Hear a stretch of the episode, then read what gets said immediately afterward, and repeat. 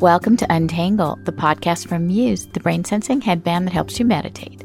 Check it out at choosemuse.com and Meditation Studio, the five star app. I'm Patricia Karpas. I'm really excited about today's interview with Anu Gupta, the founder and CEO of an organization called Be More. He's a lawyer, academic researcher, scientist, and meditation teacher, and has devoted his life and his work to eliminating unconscious bias. There's so much to learn here, and he shares his insights, wisdom, really practical tools that gave me hope that we can change our deeply ingrained stereotypes and biases. So many of us don't have the intention to be biased, but we've been raised to feel a certain way about race, gender, age, even weight, and so many other measures that really don't tell a true story about who we are as human beings. And these biases and stereotypes are infused into the decisions we make in business, healthcare, and in almost every area of our lives. Listening to Anu, I felt a real hope and possibility that we can change our habits and patterns and truly unleash human potential. He's the first person I've talked to who outlines how and why we're wired the way we are and has created some science backed tools and programs to course correct. It was such an honor to interview Anu. Now, on to the program. Anu, I cannot tell you how excited I am to have you on Untangle today. Thank you so much for making the time to be here. Thank you so much for having me. Yeah, it's my pleasure. Let's start by sharing a little bit of background on how you came to your meditation practice, because I know that's so integral to the work that you do. Absolutely. So I grew up in New York City and I come from a family of meditators. So I was introduced to meditation in high school by my mother, mostly in the Kriya yoga practice. So that's a lot of breath work, lots of pranayama. And I'd been practicing that for several years until I went to India to study abroad in college, and I traveled across Ladakh, which is kind of the northern tip of India next to China, and it's populated by a lot of Tibetan Buddhists. And there I just fell in love with the Buddhist practices, visiting a lot of these monasteries that are literally hanging off of cliffs for thousands of years. And the way to get there was just so intricate. And sometimes I'd be in a car and like, oh my God, we're going to fall off this cliff. But once you get there, there was this like magical sense of peace and presence. And for me, that's when I first discovered mindfulness practices. And since then, I lived in Asia in various places from Korea to Taiwan and Myanmar and really dabbled in various Buddhist meditation practices. But being a scientist and a big skeptic myself from the very beginning, I was always questioning it so the neuroscience of meditation really took a hold of just my interest overall. And about 15 years ago, I just totally committed myself to the practice. It's so amazing that you had the opportunity to go to the monasteries in India and, and just really be immersed in that. Were you seeking something? I've read that you talked about how you grew up and what it was like to be in New York City after 9 11. What was the sequence of events that brought you to wanting to be? I know you said you grew up in a family of meditators, but what inspired you? I mean, were you seeking something? Yeah, well, I was seeking happiness and also relief from stress. So I think, Patricia, you're right. I grew up in New York City and I was bullied quite a lot as a child. I had an accent because I moved here when I was 10 years old, so people could clearly see that I was an American or here. And I was also bullied for being perceived as gay, which I am, but at the time I wasn't out. But so it was a part of me always felt like there was something wrong with me. And there was this was something that's like an internal defect that I couldn't fix. And so many of us carry this from such a young age. And I think meditation, particularly in college and after college, helped me really relieve some of those stresses, some of those stories that I had really internalized about myself. This had to do with race, with ethnicity, with the way I looked, with the way I talked, my the way I walked, everything. It was just all encompassing. And it really came to a standstill. So after working abroad and I got my master's at Cambridge in human development, which was an incredible year. But after that, I went to law school in the US, which, if I don't know if your listeners know this, but it's kind of like a pressure cooker, particularly the first year. It's really intense. And I'd come from an environment where it was just like free fall inquiry. We're talking about structures and systems and how this works and that works. And in law school, it's very didactic. So I fell into a really, really deep depression. And it wasn't anyone's fault. It was just that all of the shadow sides that I had repressed and suppressed for so long had all come out.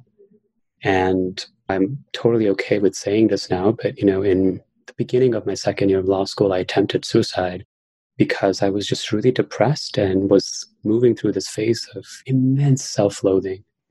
And this is despite years of meditation practice, right? But I think whatever happened at that moment, and I still remember that moment when I was going to jump off of this building I lived on, the 18th floor in Midtown. Something said, What are these thoughts you're thinking? And if people practice mindfulness, uh, there's a fourth foundation of mindfulness, which is really about becoming aware of awareness itself. So all the thoughts, all the emotions, all the feelings, everything just kind of warps around and you become aware of all of that happening together. And that's the best I could describe what happened in that moment. And for me, that was really liberating because the second I saw that these were just thoughts, these stories were being created and I wasn't these stories, I literally like came off the ledge and I called a friend who lived in Harlem at the time, but she happened to be in my neighborhood. So if I don't know if this is a moment of grace, as people with faith traditions would call it, or whatnot, she showed up in my apartment within three minutes. Oh, wow.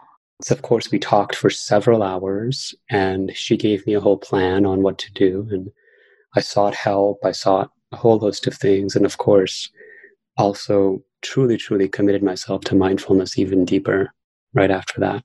Wow. It's so interesting because I know so many of us carry that feeling of unworthiness or something we're different. And for some reason in our culture, being different has a story that goes along with it that makes us feel so filled with shame and discomfort. And in some of the work that I've read about you, you also talk about here you were so successful in your education and so bright, and how you had an addiction to achievement, which really helped you to numb out your feelings. And isn't it interesting how so many of us do that? What was that like? Like, was the moment of discovery that you'd been numbing out your feelings and you were ready to engage with them? Was that when you were in India or was that when you were on the top of the building? When was that? Oh my gosh, that's such a good question. No one's ever asked me that. So I think I'm going to reflect on this with you. Um, this is such a beautiful question because I called it the degree disease, right? I always wanted all these accomplishments, but really subconsciously, it was to seek validation from external sources, whether it was family members or friends or it's a larger society at whole. Like, if I had these degrees, if I did well, if these are the grades I got, then I'll feel better about myself. And I think for me, I was just on this ladder, climbing this ladder over and over and over again. And I think for me, when I actually named this the degree disease, it was probably like two or three years after the incident I shared with you. I was working as a first year associate as a lawyer and had gone to England. I remember walking around Piccadilly Circus and listening to Tara Brach, who's one of my favorite teachers and former collaborators. We actually worked on a few projects together. She's amazing. And as I was listening to her, I became aware suddenly that, wow, she'd said something which was really interesting is that this whole thing about winning the rat race is fine and all, but at the end of the day, you're still a rat. I literally stood there in front of this hotel and I was like, oh my gosh, she's talking about me. wow. And of course, things didn't change right away, but that's where the seed was planted. And then it took me about three years after that to muster up the courage to really follow my passion for equity and belonging for all people and that's when I started my company in 2014.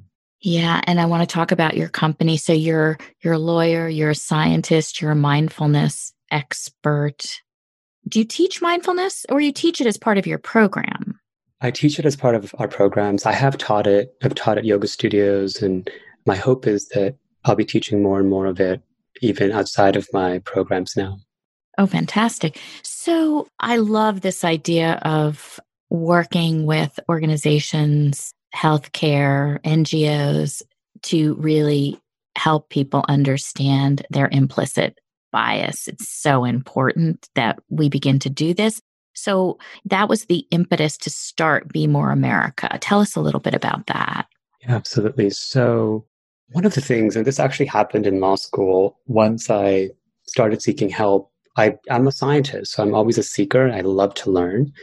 And as I was working in law school, I'd be going to for pre-trial hearings, for example, and I'd just see like I remember this. It was in New Orleans for a summer, and I would just see like lots of young kids, probably between the ages of 14, 15, 16, exclusively black and probably from very impoverished backgrounds.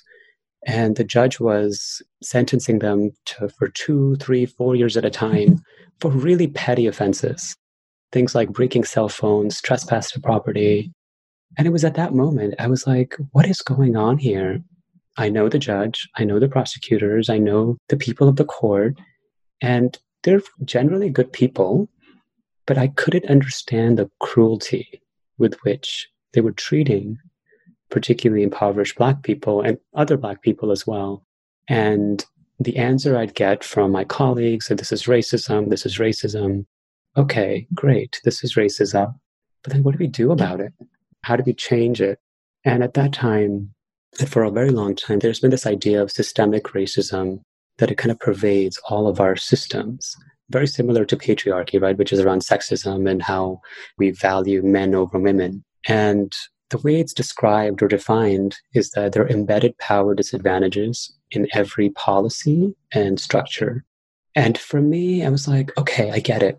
Cerebrally, theoretically, I get it.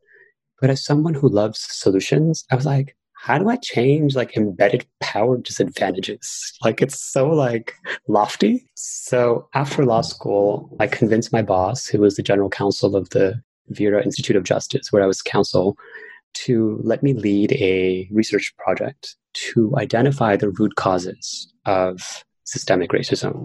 So for me, it was that as someone who came from the kind of sciences, very interdisciplinary, from social sciences to contemplative sciences, I was like, I, I'm pretty sure scientists have like really studied this across disciplines.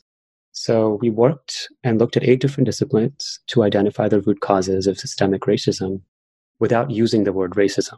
And we came up with four root causes, and they are bias, um, what traumatic environmental factors, lack of resources, and policies. So bias is really conscious and unconscious bias that individuals have who make decisions.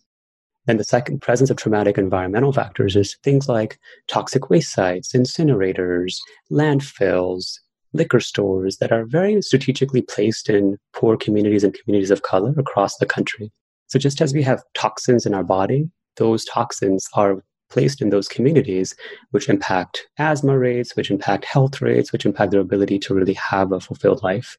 And that's traumatic, anything that's life threatening and emotionally overwhelming. The third root cause is lack of resources. So it's anything from safe green parks to access to public transportation to basic amenities that we expect in our communities, like supermarkets. They're absent in those same communities. And then the fourth root cause is policies. So these are policies that are racially neutral, but enforced in a discriminatory manner. So, for example, there's been a lot of talk around police violence for not just this year because of the protests, but even prior to this year.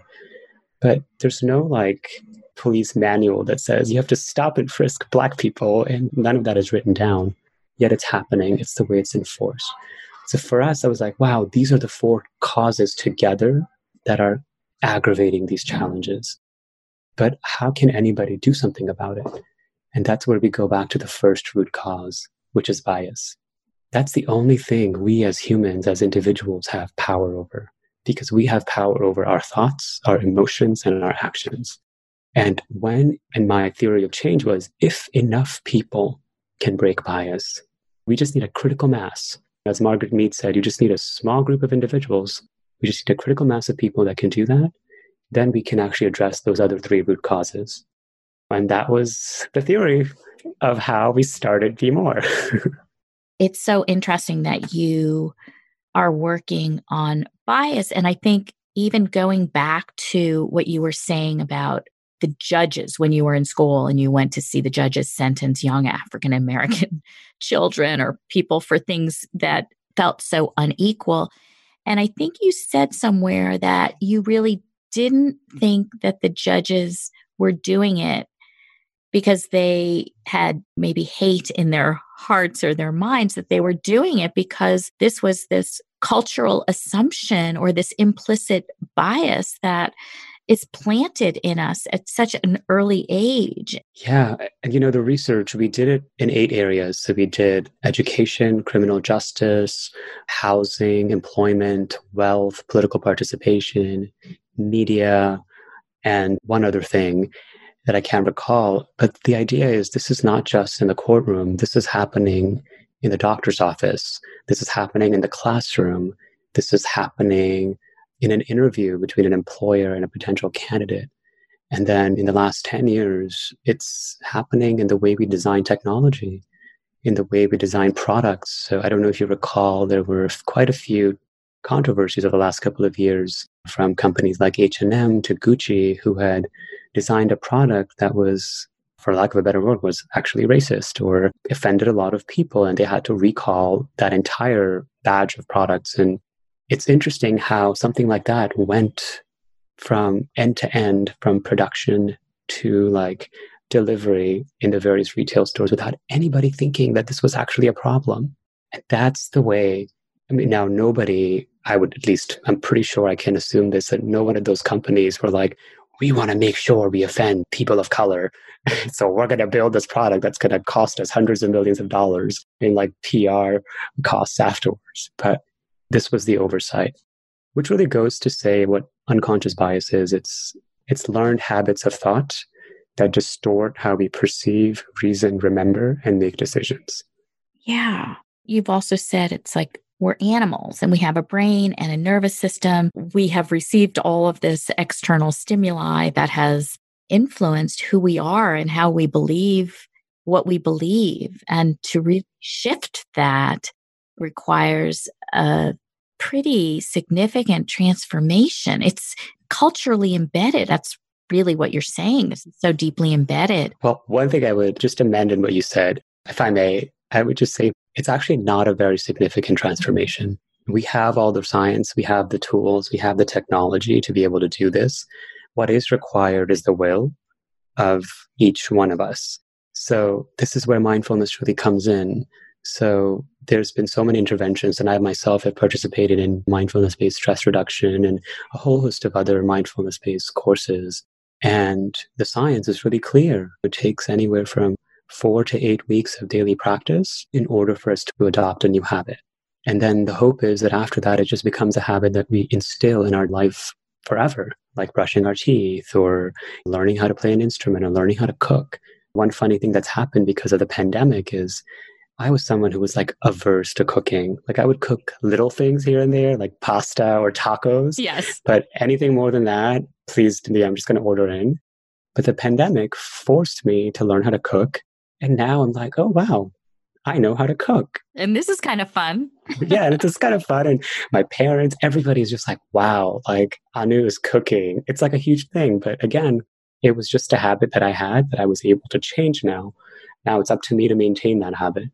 So, similar to that, bias too is a habit that we can change through daily practice. And based on the science, I don't think it needs to be forever. It's like six to eight weeks of dedicated daily practice.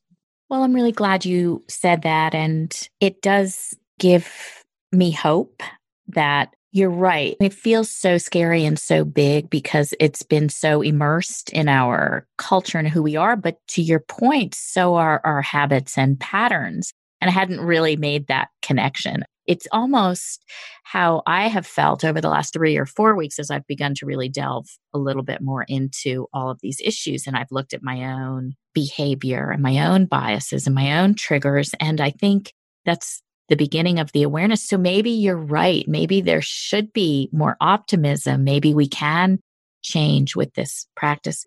So when you begin to teach people in their mindfulness practice or in, at Be More how to make these changes, or you guide them through this process, what does that look like? Is there something practical, like people that are listening to us right now can take with them? Absolutely. So, our programs, a lot of them are now digital, so folks can go check it out on our website at bemorewithanu.com.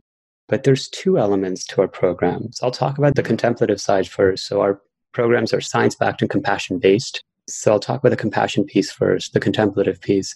So we created a toolkit called PRISM. PRISM is an acronym for five mindfulness based tools, and they stand for perspective taking, pro social behaviors, individuation, stereotype replacement, and mindfulness. And the way we go about breaking bias is really starting from mindfulness and then making our way up to perspective taking. So I'll describe each one of those for a minute, just so listeners have a way to actually practice this on their own. So, mindfulness, as most people are familiar, is just the act of noticing what's happening in the present moment. So, that's, I'm sure a lot of people already have a strong practice there. But here, we're actually beginning to notice thoughts, body sensations, and feelings when we're in intergroup context. So, if I'm with someone who is different from me, what are the thoughts that are arising? Where did they come from? And then being able to dissociate that from our interaction with the person. So that's where mindfulness really comes in. And then we move to stereotype replacement. So once we begin to notice what those thoughts are, we actually change those negative associations actively with positive counterexamples. So I'll give an example.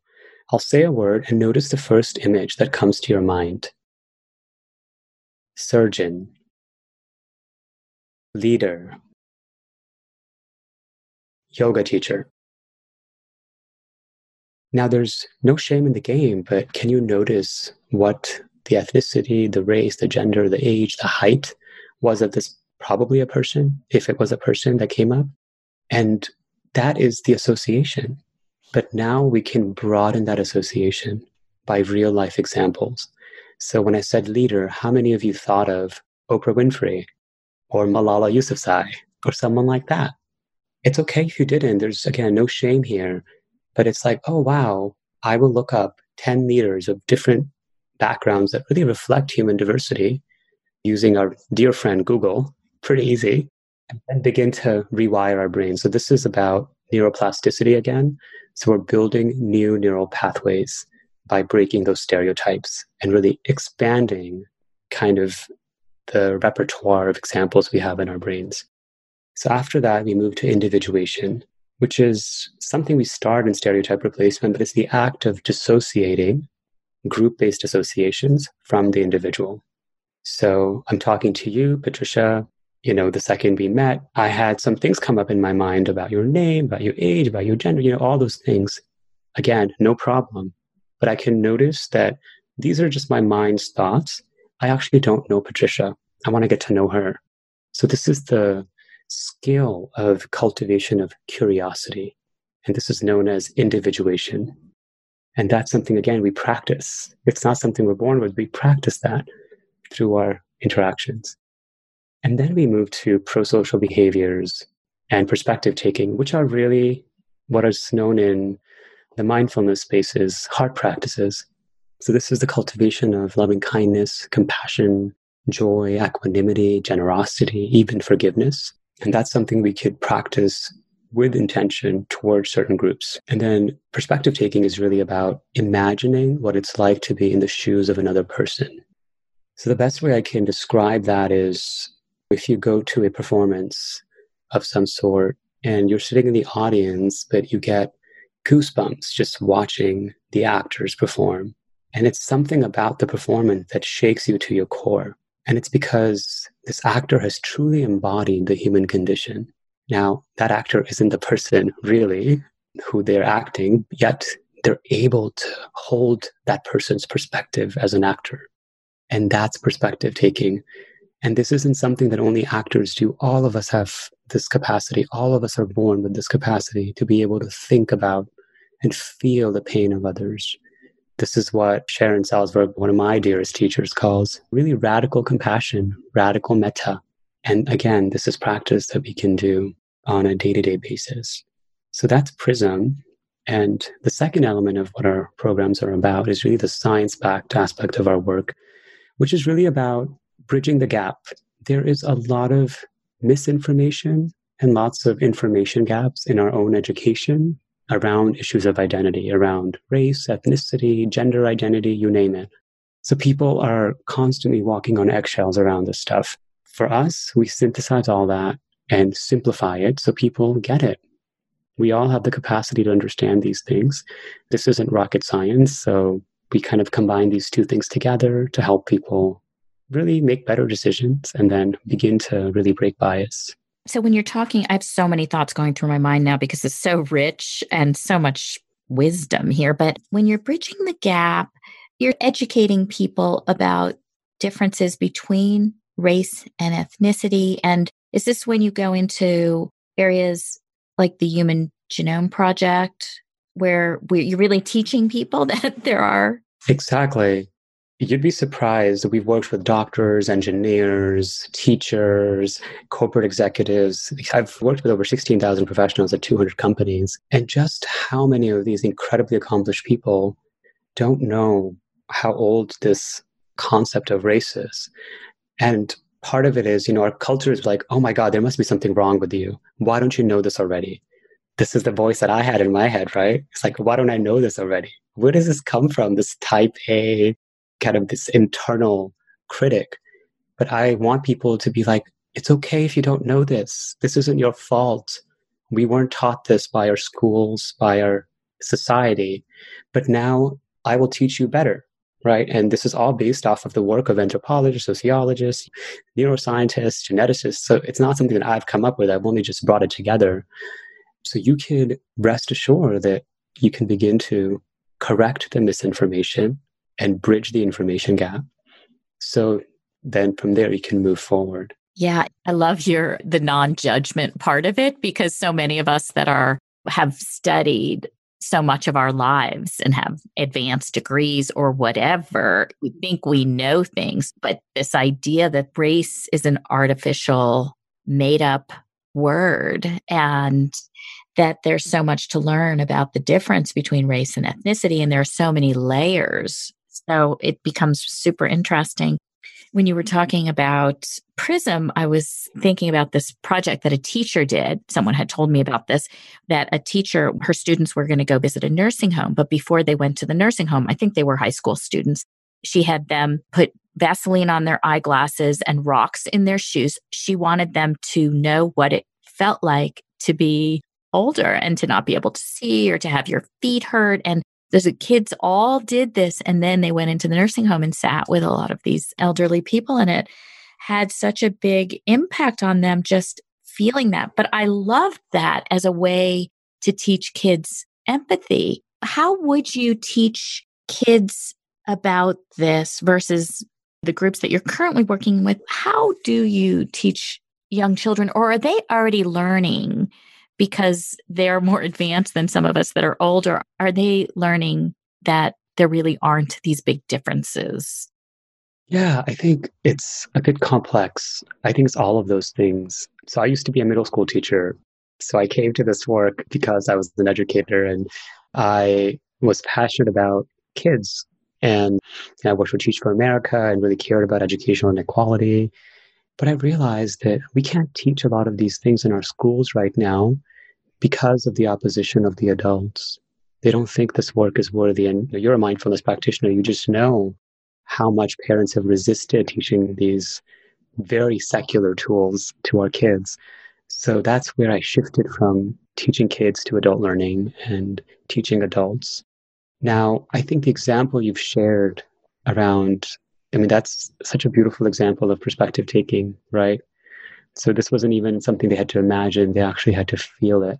by putting Vaseline on their eyeglasses and putting rocks in their shoes. Like now they have a visceral experience of what it's like to be people who are in pain. And that's going to inform how they interact with those people moving forward. So I think for me, kids are complex. There are a lot of kids who are being raised by teachers and educators and parents and family members who already believe in empathy and they're being taught that at home. But then, you know, I think about kids like Dylann Roof. So Dylann Roof was the 90 year old man who killed seven people at the AME church because he believed in black inferiority. He was a white supremacist. He's 19 years old, Gen Z. So he's also a kid, you know, in my eyes at least, because when I was 19, I was a kid, right? Right. Yet it's what he was taught.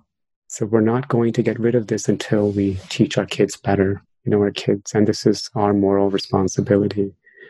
And I totally sympathize with all the professionals with advanced degrees who have so much guilt and shame because that's what I had for a very long time. I wanted to be perfect and this and that. But I think this is where mindfulness comes in. It's like we submit. It's like we know things, but we don't know everything. Right. And this openness of the younger generation is a little heartening to me. I was telling my 13 year old niece about a friend of mine whose daughter is transitioning to be a boy. And she was like, Oh, yeah, we learned about that in fourth grade. That's so cool. and I do think that's my hope, really, is that we can be whoever we are as human beings, whatever race or gender, ethnicity. And that's, of course, all of our dreams for those of us that are thinking this way. And I did want you to share a little bit about the implicit association test that you often talk about. Because what I noticed on that, I went in to take it because I know you had talked about it in a few different interviews.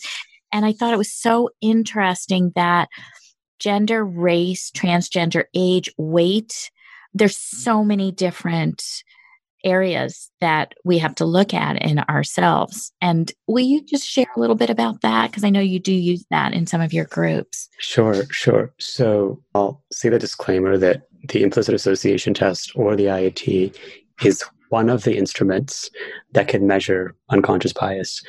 Now, for me, like as a student of Peter Drucker, who was kind of the founder of modern day management consulting, he has this famous saying called, if you can measure it, you can manage it. So prior to this test was invented, people were just speculating why people, what they say isn't matching their behavior. But then we got a way to actually measure what people feel. So basically what the IAT is, the way I describe it best is it's a matching game. So what happens is there's two categories that you're given. Let's say for the race one, it's black and white faces that we can identify and pleasant and unpleasant words. And then you have to press E and I very quickly. And it, it's, it's on a screen and you're able to see where you have to match things. And because it's done so quickly, what's happening on the back end is it's tracking the number of errors you're making and your response lag time at a microsecond level. And then it could begin to measure the strength of your associations with these concepts. Now, this is important because, again, this goes back to the second foundation of mindfulness, which is feeling. Vedana, it's known in the Theravada tradition. What that really means is everything our senses interact with sense of sight, smell, taste, touch, hearing has a feeling tone attached to it. And it's usually pleasant, unpleasant, or neutral, right? It's just one of those three things. Think of a cheeseburger. For a lot of us, very pleasant. I want one for lunch today, maybe after this. But for others, like, oh no, I'm, I'm vegan. I don't know. Very unpleasant. Same exact object. So it's that same idea, except now we're doing that for human beings. So in an ideal world, it would just be neutral. Everybody, when they take this test, they can just match things and there's no association of pleasantness or unpleasantness attached to people's faces. But that's not the case. When it comes to the IAT, and now there's been millions of people that have taken it, over 2,000 studies across disciplines, and we know that a majority of Americans and people in general, I think it's upwards of 75%, have an easier time associating pleasant words with white names and white faces. And unpleasant associations with Black names and Black faces. And this is also true for a substantial majority of people of color, for African Americans, for Asian Americans, Latino Americans, Native Americans. Again, this goes back to what we were talking about. It's our, how our brain has been conditioned. From a very young age, we've been fed images and stories about who is worthy, who is beautiful, who is respectful, and who isn't. Our brain has wired that in. And this is despite our conscious intentions. So that's what this test is really revealing. And there are 9% of people for whom it's neutral. So for me, it's like, that's the 9% we want to go after, and that's who we want to become. So for me, this is one way because we can measure it, we can begin to manage it. And that's the goal of plasticity. That's the goal of mindfulness for us to adopt better habits. Well, and I think what's really so much of that is so important, but I think it's also helpful for us to understand that our brains are wired in a certain way for good or bad, despite our conscious intentions, because so many people feel like because they have positive intentions, they aren't liable for any of these feelings of racism. And I think this is really important to know. Yeah. For the gender IAT, it's so interesting. Some of the leading feminists, like Gloria Steinem, I mean, if anyone has read anything about her work or has followed her work, she is a staunch, hardcore person for women's equality across the board. Of course. but when she took the IAT, there was still, you know, a slight assumption that men connected with career and women connected with home.